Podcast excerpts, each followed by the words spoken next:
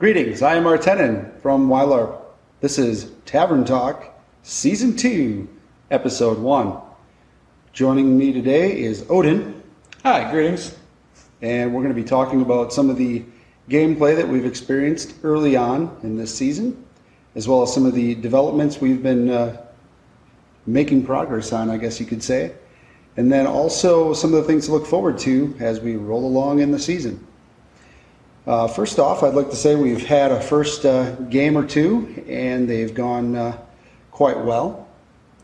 We've had uh, new players join us each time, and they seem to be having uh, quite a bit of fun. Yeah, all the new ones that have come out actually came back a second time, so that's a That's definitely Pretty- telling you something's something's being done right. something's working. Yep.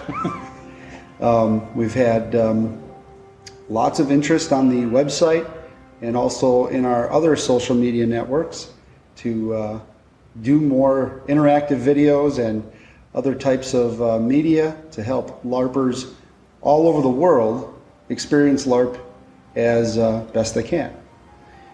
Uh, in our first early games, we were plagued with, uh, well, not really plagued. I guess you would say it was um, a blessing to have a first game that was in the in the 70s when here in Wisconsin it's supposed to be in the 40s and it kind of set the stage for the second LARP which was right on par where as where as where it should have been in the 40s and windy and not as nice as a summer game would be but uh, weather has overall been pretty decent. I mean, it hasn't rained yet. Um, there's been some snow on the ground with some of the games, and um, overall, it's it's been pretty decent. When you when you think, oh yeah, I mean, surprisingly, we've actually had pretty two pretty decent days for the LARPing that we've done. I was actually rather surprised. Um, the first day was almost a fluke. I think it was almost 80 degrees because I got sunburned. I think Yeah, everybody there got sunburned. Not thinking, you know, going from 30 degree weather to a day of 70 to 75 to 80 ish. Put sunscreen on, Right. which something that we should think about. But Mm-hmm. then again, who would think that 80 degree weather in the middle of, as we would say, spring here in Wisconsin? yeah, it would have gave us such nice conditions. So that's something to think about when you're going out to your uh, your LARPs to make sure you have plenty of sunscreen on. And we've also come into some new LARPers who uh, don't bring enough supplies with them, i.e., water, food, and that sort of thing. So we do have limited supplies at our games, and we were trying to wean a lot of that out as the promoter. But I think it's probably a necessary evil for the new players. A lot of times, if you're new and you've never experienced LARP before, you don't realize how hands on and physically active the game really is, whether you're just walking around doing quests or physically um, partaking in battles and, and uh, those types of things. So it really is an interactive game to the point where we do call it a sport. And um, it's, Water, Gatorade are things that need to be there. yeah. I mean, and then you also have to realize you're there all day, so maybe you want to pack a sandwich or, you know, Right. a snack or whatever.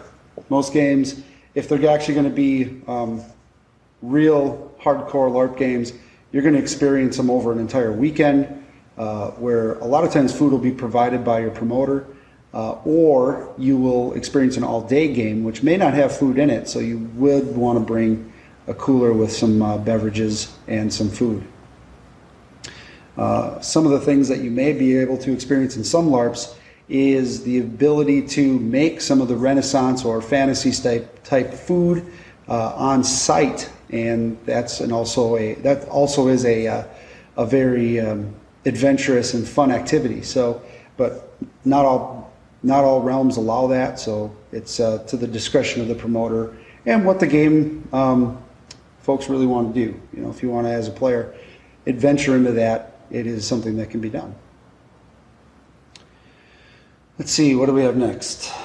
we didn't write a script. We basically just said, "Man, we're going to do a tavern talk." So Off our cuff here, so um, you'll notice we have some uh, new medieval uh, costuming, and we'd like to thank BattleStuff.com uh, for providing that. You can what you see here is uh, available for purchase on that site, and they are quickly growing into one of the LARPers' favorites um, as they continue to add more things to their site that you wouldn't normally find in other uh, Renaissance style um, websites or online stores. So they encourage feedback as well. They would like to hear from you. So uh, drop them a line if you see something you, you like that you want them to carry.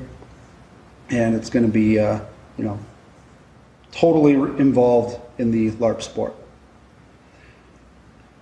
So that was my cheap cheap plug. cheap plug for wearing the swag, but they got some of the best prices. So when you go to like a Renaissance festival, that's something that you can expect is a price hike when you're looking at clothing because A, you can try it on right there. B, um, it's readily available, and uh, C, it fits the theme of, of that uh, that fair. But you will be paying 20 to 50 percent more for that one item a lot of times. Now, that's not all the time. They do have some of the best deals. And again, they have a captive vendor audience. So um, you can find a lot of stuff you can't find anywhere else. And some things you're going to want to try on, you know, like boots and gloves and things that are um, custom fit items. So I'm not saying that all Renaissance fairs have way overpriced stuff. That's just on most things, not all things. And now the Renaissance Fair has. but I know we're looking to go to uh, Memorial Day is rolling around, and we got a uh, tradition of joining our Renaissance Fair, our local one here in Wisconsin, uh, one of the biggest ones, Bristol Renaissance Fair.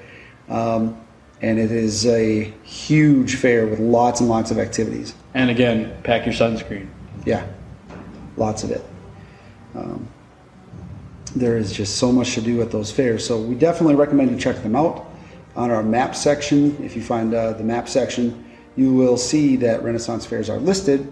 And if you see a Renaissance fair that's not listed, let us know about it or let the fair know to sign up because that stuff is all free to them. So um, it's a good thing to know. Let's go back to our games that we started playing um, and the implementation of our new uh, Unity program. Um, we're still working on the, the rule set. It took us, uh, we're into over a year of development on those uh, rules. And basically, with the Unity program, we want to uh, unify realms and clubs, groups, promoters into a common rule set, a baseline rule set that allows a player to go from realm to realm and uh, still gain the necessary points for that character to keep gaining experience. Um, I mean, I guess we basically rolled out some of the rules just to try them out this last this last weekend, mm-hmm. um, just to see. I mean, obviously we can sweep zones because we have zones in our in our realm. In our realm, so you can sweep a zone and then basically rename it, you know, once if you have a group. And then basically we did some monstering, which was actually, I think, getting back into this, that was probably the most fun I've had since like last summer. Yeah, I would have to agree. We, um, when a group wants to claim a zone in the realm, the, the realm is split up into zones, and they're confrontational because we want confrontation. That's kind of half the fun. And then we have uh, a group. Once you have a group that has four players or more, you can register that group or that charter in the uh, realm and just in the game. And then that group would join us at our uh, meeting location to officially announce that they want to sweep a zone, which we call the Altar of Storms. And some of you may know that name. And some people haven't told us to say to stop using that name, so we're going to keep using it until we're told to stop.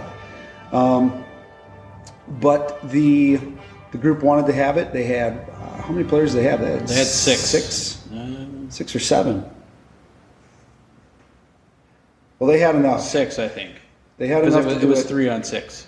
Right, and then the rest, uh, the three of us that were that were not in their group uh, for this smaller, again, local game, we uh, we were the monsters, and because we had to try to even it out a little bit, we were higher level monsters, and so we used our elders who had more experience in sword sword play and that sort of thing uh, to be able to up the level for this uh, re- relatively new group. And what we did is we decided to play a the undead race, which is a new Right. race that we rolled out with, and we had two of them set up with uh, special abilities. One is a necromancer. Why don't you go ahead and explain the necromancer? A? Um, well, I mean, basically, the the whole concept is that you can basically resurrect basically somebody that dies, basically from sword blows to the torso or however it happens. The necromancer can then raise them as undead. So basically, you increase your army. So instead of us being three, we ended up to be like six against three. So the odds kind of turned. And I mean, that's the basis of it. I mean, we're still tweaking it a little bit. We'll see how for, for the most out. part, once you once your XP is high enough and you can learn the abilities to raise undead, it's not a common ability uh, when you start out. It's a very hard skill to learn and to uh, quest out on. But once you do it, you are a very powerful character in the game. Uh, the other character that we put into play, or the other uh, class that we put into play, was the Death Knight, and the Death Knight is basically the warrior of the uh, of the undead Basically, the paladin of the undead. Right. And um, so once uh, the necromancer rose the player as an undead player, the Death Knight could then tell that player and command them what to do.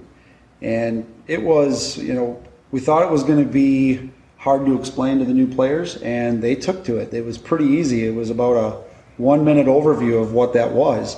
And a lot of these players didn't have any experience with uh, MMORPGs or any other type of uh, role playing.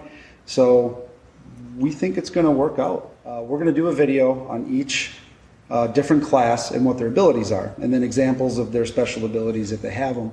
So that way, a new player can kind of take it in a little at a time, on their own time, uh, in a video setting, which will allow them to, um, you know, learn as much as they can. The reason we have such diversity is just to, you know, really keep the game evolving, keep the Keep players a little more spontaneous too. I mean, a little more on the create your own character kind of thing. Because Mm-hmm. I mean, really, just swinging swords at, towards the end of last season, it just seemed to get stagnant. Mm-hmm. I mean, and the questing was, you know, the people who were writing the quest, the quest givers, were getting kind of, uh, burnt out. they were getting burnt out. So we needed to throw some more elements into the game, and we used a lot. I mean, we we were able to talk with a lot of different uh, groups that are doing it and looking at what they have, and most of them are very, very helpful. And uh, we're excited to have another group uh, get started. So that is one of the nice things about most of the uh, LARPing community is that they are willing to help out and they are willing to share ideas, which is what we're really, really focused on. So that's uh, a really great feature. We also did uh, some additional um, scripting for the safety videos that will be available to um, all the uh, people in the Unity program. And basically, it's a general overview of, of uh, LARP and how to play it and how to and safety, safety in general. Yeah. Right. So, uh, just some common knowledge things, some tips. You know, a little five-minute video on what to do and how to do it.